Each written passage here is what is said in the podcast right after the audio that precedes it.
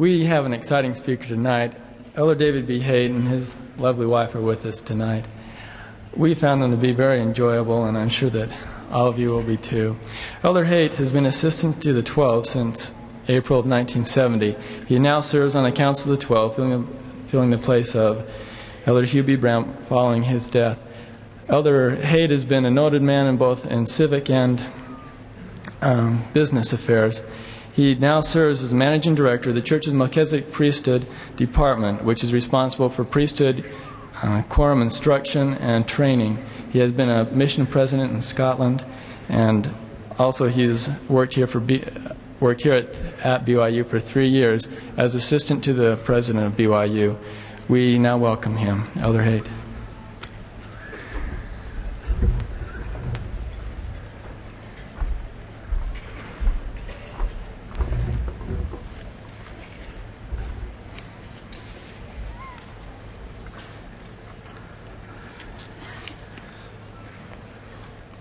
Sometimes when we're introduced, some inaccuracies are made. They're not always correct. I'm tempted to tell you a story. My wife would say that I shouldn't. but oftentimes, when we're introduced, people say things that uh, might be way out of date or inaccurate. There was a man introduced to be the speaker at a Rotary Club. And he was introduced as a man from Oklahoma who had uh, just made $10,000 on a cattle deal. And when he responded to the introduction, he said there were some inaccuracies. It wasn't Oklahoma, it was Texas. And it wasn't cattle, it was oil. And it wasn't $10,000, it was $40,000.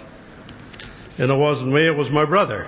and he didn't win it, he lost it. Well, I'm honored to be here this night and to look at, out at this vast audience.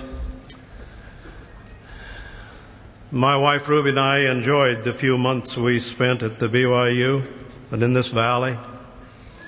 As we were driving down this evening, there was a haze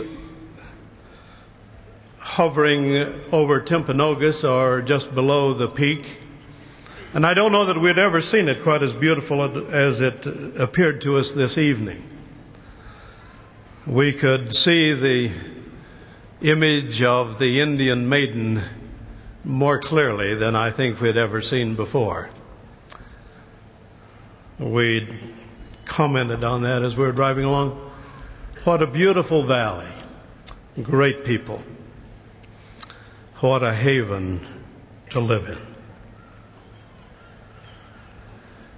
I stand at this pulpit, my dear friends, in deep humility.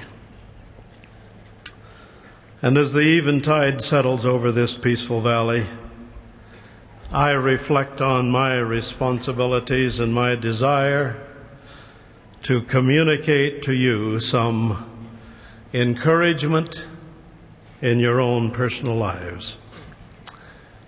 And I bring to you not an argument or doubt, but a heaven sent commit conviction that I have that this is the church of Jesus Christ, restored to the earth in these latter days. That God lives, that He's real, that He has flesh and bones just as you have and as I have, that Jesus is the Christ, the Son of the living God that the story told by the prophet Joseph Smith when he came out of that little grove of trees we affectionately referred to as the sacred grove that that story is true that he did see God the Father and the Son as he reported and that the church is led by a prophet of God today Some events do happen in our lives that are so overwhelming and yet are linked so clearly to divine power and influence. But however, we feel at the time that they happen in our lives, and they've happened to you as they've happened to me. We feel so inadequate and unprepared. But still, we see the hand of the Lord in so many ways in this church, not the least being the calling and spiritual development of ordinary people, you and I. Someone has likened our lives to that of a mighty river as it flows into the sea. It is the product of many streams, some large, some small, even brooks created by the melting snow high in the mountains. I thank God for the streams, clear and pure, that have influenced my life.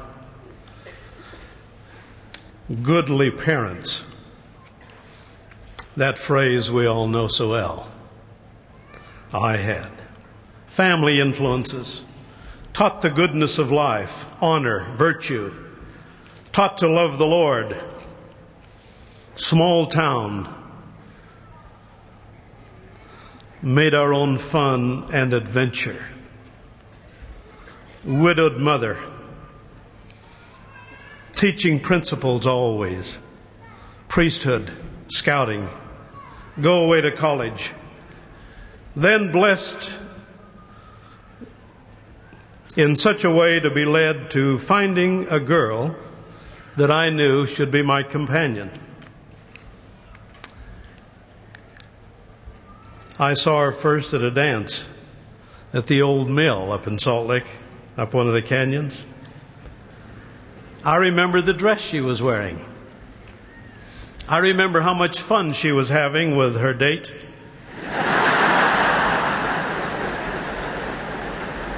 and I was sitting there with someone else.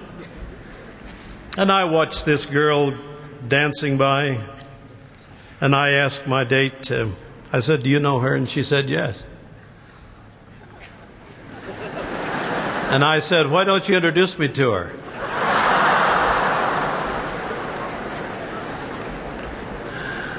Now, that isn't the way you win friends and influence people. I remember how hard I worked to get a date with her. And I would call on the phone, and she had a date, and I would say, What time is it? And she would say, 8 o'clock, and I would say, How about one at 6? I was determined. Because I had a deep impression that this was the girl I should marry. And I wanted to marry her, the right person, in the right place. And I would remind all of you who are here that the most important decision you will make in your life is who you marry and where. Never forget it. Never de emphasize it. I have moved her and our family all over America. She still is beautiful, understanding, sustains me, provokes me when needed, but always by my side. And we're blessed with a lovely daughter and two fine sons, and choice and wonderful daughters in law and a son in law, with 18 grandchildren, and they're all perfect we think.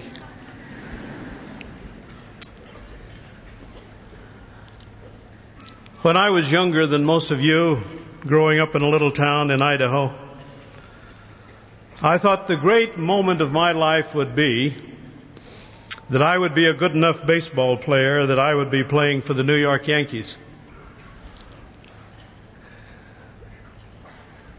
And that we'd be in the World Series and the game, the games would be three and three. Seventh game, deciding game, ninth inning, score tied, and guess who would get up to bat? The pitcher would put the ball in just where I would want it, and I and I would would knock it out of the Yankee Stadium. The ball would get lost in the parking lot. I was the hero of the World Series, series, and I thought that would be the great moment of my life. But I want you to know that isn't so. Not that it happened, but I found the moment. A few years ago, I sat in a little white room in the Los Angeles Temple. Little, plain, simple room. No fancy adornments on the wall. My wife was there by my side. We had one son and his wife. They'd only been married a short time. They were there. Our daughter and her husband were there. And our other son was kneeling at the altar holding the hand of a young lady he was about to be married to. And as I looked around the room, I thought, David, old boy, you had your priorities all mixed. Some athletic event or being some hero of some worldly event isn't the great moment of your life. I knew the great moment of my life was there then. Because all that I had that was really important, we had in that room. And some bishops and stake presidents somewhere had found all of my family worthy to be in that room. Not the number of cars that you own or the number of white faced cattle you might have in the hills or the size of your bank account, but the eternal values that count. You remember the Lord said something about moth and rust get through to those things that we have here that are worldly. But I knew that the greatest moment of my life was having all of our family in that room in the Los Angeles temple. Moment reflection, blessings. These great moments of our lives. A few days ago, I sat in a radio broadcasting studio in Melbourne, Australia. I was there with a radio personality reported to have the largest following in that part of Australia. We have been down there, a number of us, with President Kimball, as you know, holding these area conferences. I was to be interviewed live for 30 minutes on this radio station. As it turned out, Mr. Norman Banks, the radio personality, kept me for an hour. And as we conversed and answered phone calls on the air about the church, again I felt of the great blessings of this gospel. And I would say to you, never doubt that this is the Lord's work, because sometimes you're in positions or in situations where you know that the Lord blesses you. I didn't know that this was going to be a live radio broadcast. I thought I was going in and to be interviewed on tape and that we might have an opportunity to make some corrections if necessary. I found that we were going on the air. That, they, that it was a talk show that this man had developed. Because I know that if we desire, the Lord will magnify us and bless us. As this radio show got underway, I was impressed with the clarity of my mind and the reaction of the saints who later or who were listening. We all felt the hand of the Lord. Questions came in live over the telephone, such as What is a prophet? How is he appointed? Are you really an apostle? How were you selected? What special training or schooling have you had to be called a prophet? Why are all of you in Australia?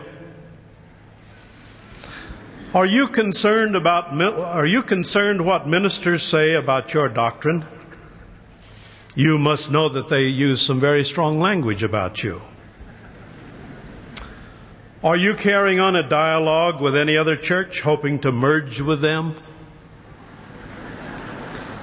Questions continuing, such as uh, What do you hope to accomplish in Australia? The lights kept lighting up on the phone on the switchboard as the calls came in. 90% of them were the most positive, wonderful expressions that you could imagine. Expressions such as, I've just been baptized, my whole life has been changed. Thank you, thank you, a voice said. Another voice, we're now holding family home evening. Our family is now back together. Thank you for the church and thank you for the church coming to Australia.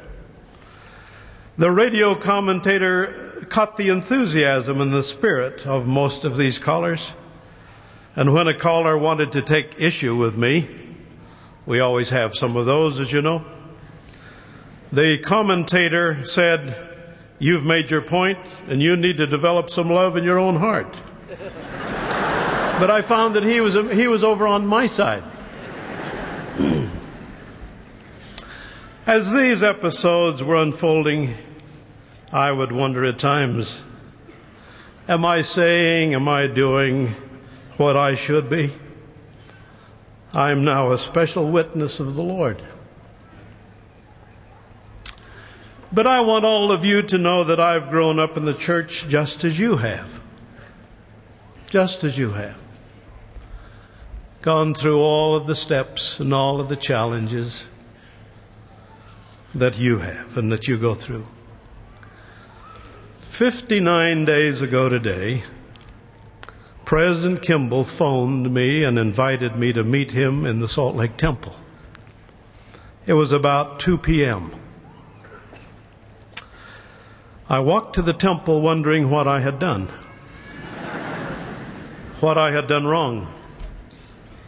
Did he plan to change my assignments or my responsibilities? Perhaps I wasn't measuring up to my calling. As we met on the fourth floor of, in this temple, he had his usual warm greeting, which was reassuring to me. President Tanner and President Romney and the 11 were together in another room. President Kimball invited me into an empty room there on the fourth floor where we were all alone. Alone in this room in the house of the Lord with the Lord's prophet. After some inquiry about my life, President Kimball took me by both of my hands and looking deeply but kindly into my eyes and it seemed right into my soul. He told me that he was calling me to fill the vacancy in the quorum of the twelve.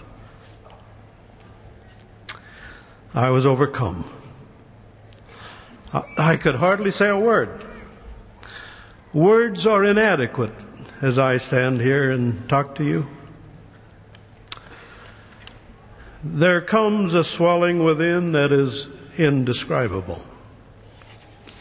You think, me? Why is he calling me? How can I? There are so many that are more worthy.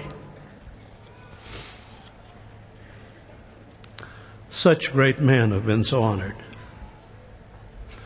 The two of us in that room all alone, communicating with our hearts and our souls. The Lord's prophet calling me.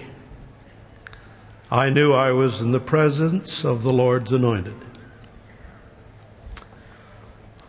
Alfred Lord Tennyson wrote, There are times that are too full for sound or foam. I understand what he was writing about. The prophet invited me to meet the other brethren as we walked across the hall and into the room where they were waiting. They were also warm and friendly. And as they took hold of my hand and my arm, it helped my feet get back on the floor. Excuse me. After we'd visited for a while, President Kimball said, don't you want to call Ruby?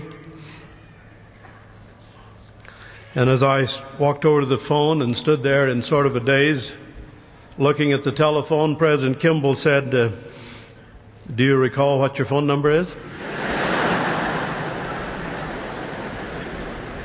I was having such a difficult time dialing.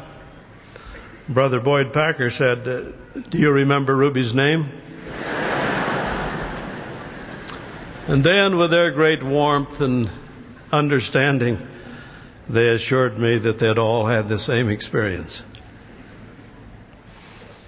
As Ruby answered the phone, she, I guess, detected the strangeness in my voice, which was a little unsteady and weak and shaky. She said, Where are you? And I said, I'm in the temple. She said, What are you doing in the temple?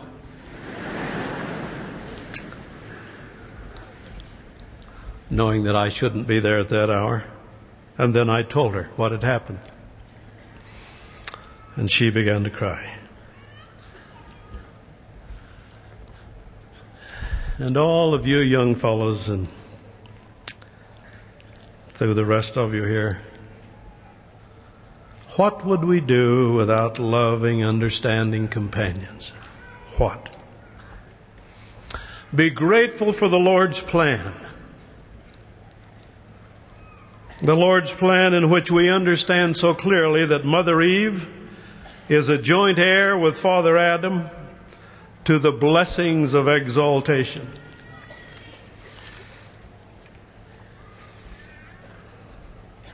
And that blessing is for all of you who are so married in the, house, in the house of the Lord and are valiant to the end. President Kimball, joined by all the brethren of the First Presidency and the Quorum, placed their hands on my head. And He ordained me to this calling. Words I'll always remember. Words like, an apostle is entitled to the revelations of the Lord in very deed. Words like, we promise our lives, all of our efforts our thoughts. Words including keys, powers of the apostleship. I was reminded you are the 82nd so chosen in this dispensation. I've been called to join the finest group of men on earth. No men like them anywhere. I felt as I wondered what to say to you here this night that you might appreciate this personal treasure of mine. I thought I would like to share it with you. Because I want to testify to you that I know that President Kimball, our prophet, is the mouthpiece of God on earth. The Lord says that he is to be like unto Moses, a seer, a revelator, a translator, and a prophet having all the gifts of God which he bestows upon the head of the church. Your hearts would have been caused to burn as did ours. As we watched him preside over nine separate area conferences during the last few days, each with three general sessions and separate priesthood and meetings and meetings for mothers and daughters. To have seen and felt the love of the saints that they have for him and his love for the people out in the world. Samoa, New Zealand, Fiji, Tonga, Tahiti, Sydney, Melbourne, Brisbane, Australia. The saints gave their best in their welcome for him and in their songs and their testimonies. They had spent weeks and weeks in preparation. Streets, fences, buildings decorated with ferns, orchids, hibiscus, and coconut fronds. They had fasted and prayed that the rains would cease. The rain fell before the meetings. and during. One day the rain fell exactly at 10 o'clock. We were all inside and the meeting was starting and the rain came. But we don't think a drop ever fell on the prophet.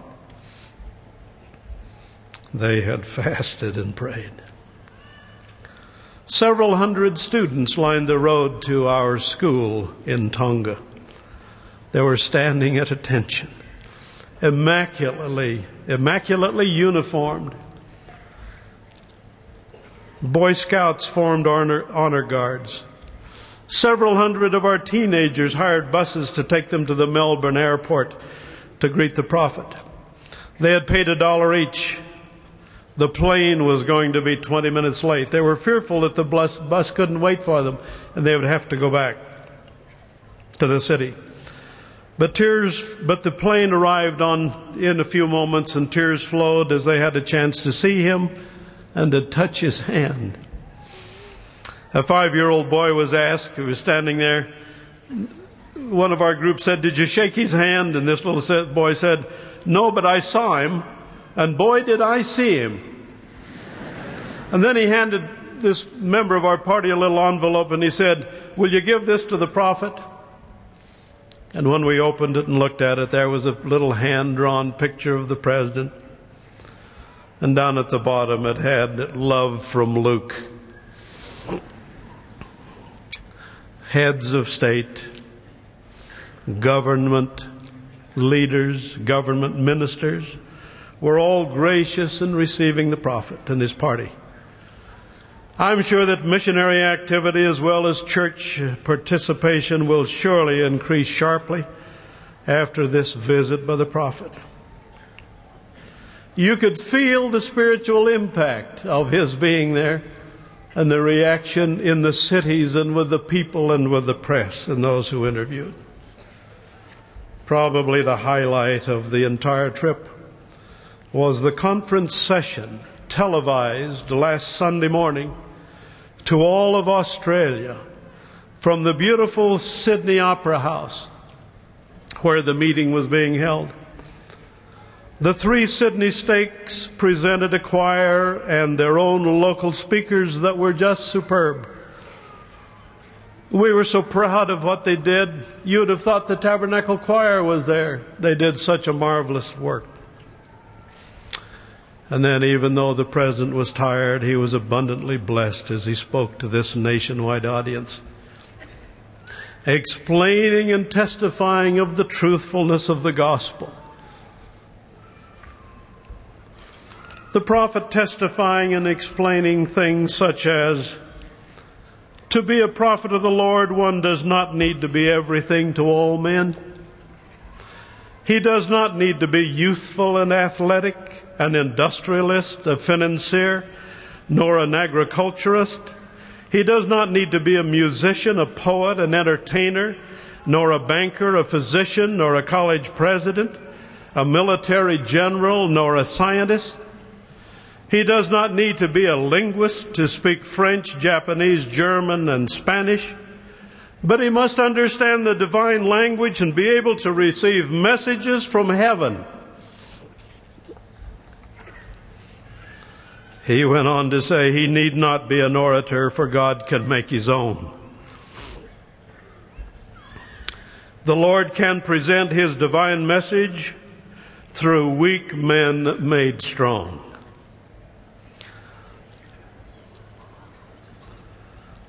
He went on to say what the world needs is a prophet leader who gives example, clean, full of faith, godlike in, in his attitude, with an untarnished name, a beloved husband, a true father. And we were so thrilled as he, as he explained this to people who say, What is a prophet? Why do you have one? Why? We don't have them. Why do you have one?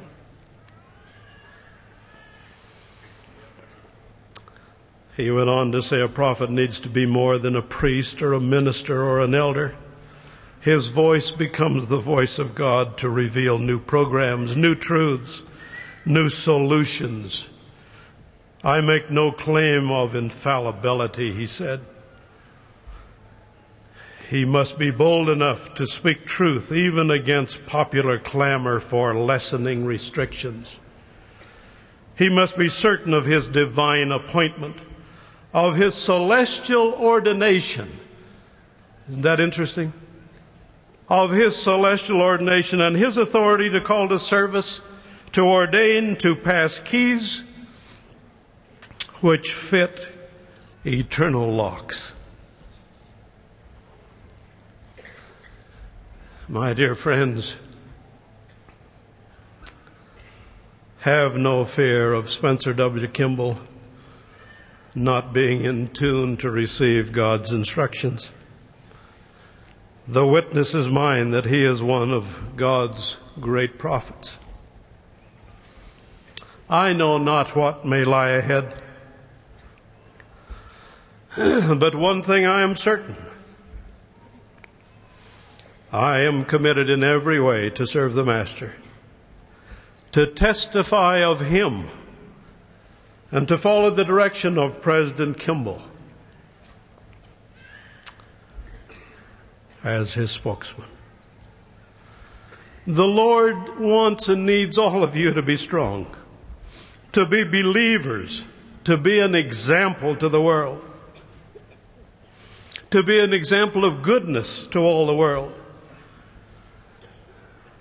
mediocrity and weaklings come cheap. The world is full of them. As you plan your future and as you have doubts about big decisions, read what the prophet says. We sing a song, and I, but I don't think we sing it often enough.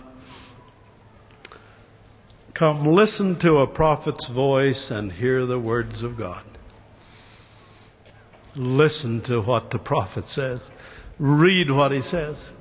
Read everything that you can get your hands on that he says. He'll never lead you astray, and you won't go astray if you follow that direction. Live so you can ask for personal revelation that you're entitled to, personally. I was at a state conference a few weeks ago in Augusta, Maine. I heard from a 16 year old girl who had been called to be a class leader. 16 years old. She said she made a list of 17 names for counselors. She prayed, prayed for help. The next day she crossed off three of them. And after this after praying and asking the Lord for help, after two more days, she said there were only two names left on the list. And now this young lady had her own experience and testimony of personal revelation that you are entitled to. Listen to those that have gone down the road ahead of you. Don't be classed with those who we say in one ear and out the other. Don't do that. Listen to those that have had some experience and have been down that road. Alexander Solzhenitsyn wrote, Is it possible to transmit the experience of those who have suffered to those who have yet to suffer? Is it possible? Can one part of humanity learn from the bitter experience of another? I leave my blessings with you, praying humbly to you to live the standards of the church. And I know you hear it often, but how are you doing with it? The scholarly Ralph Waldo Emerson wrote Souls are not saved in bundles. They're saved individually, and that the Spirit saith unto the soul, How are things with thee? With thee personally.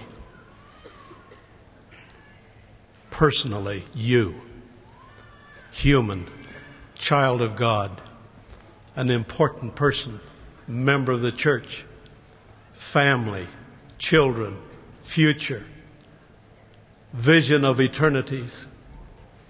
How are you doing? Come listen to a prophet's voice and hear the words of God.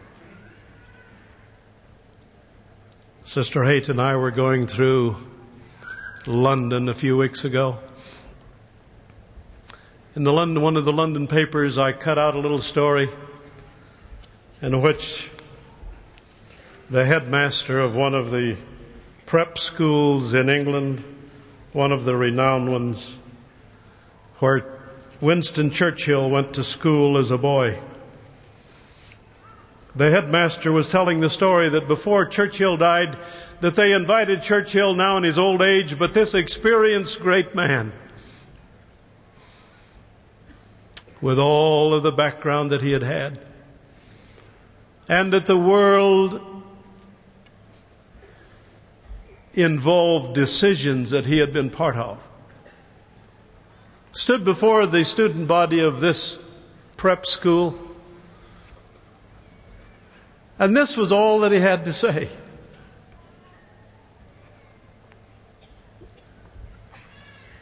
He said, Never forsake the things that you know to be true. Never, never, never, never.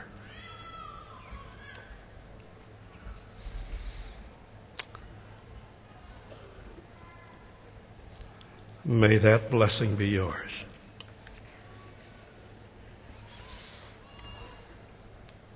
The gospel is true.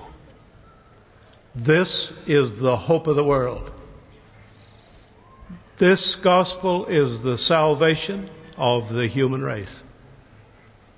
I testify to you in all humility, thanking you for this opportunity in the name of Jesus Christ. Amen.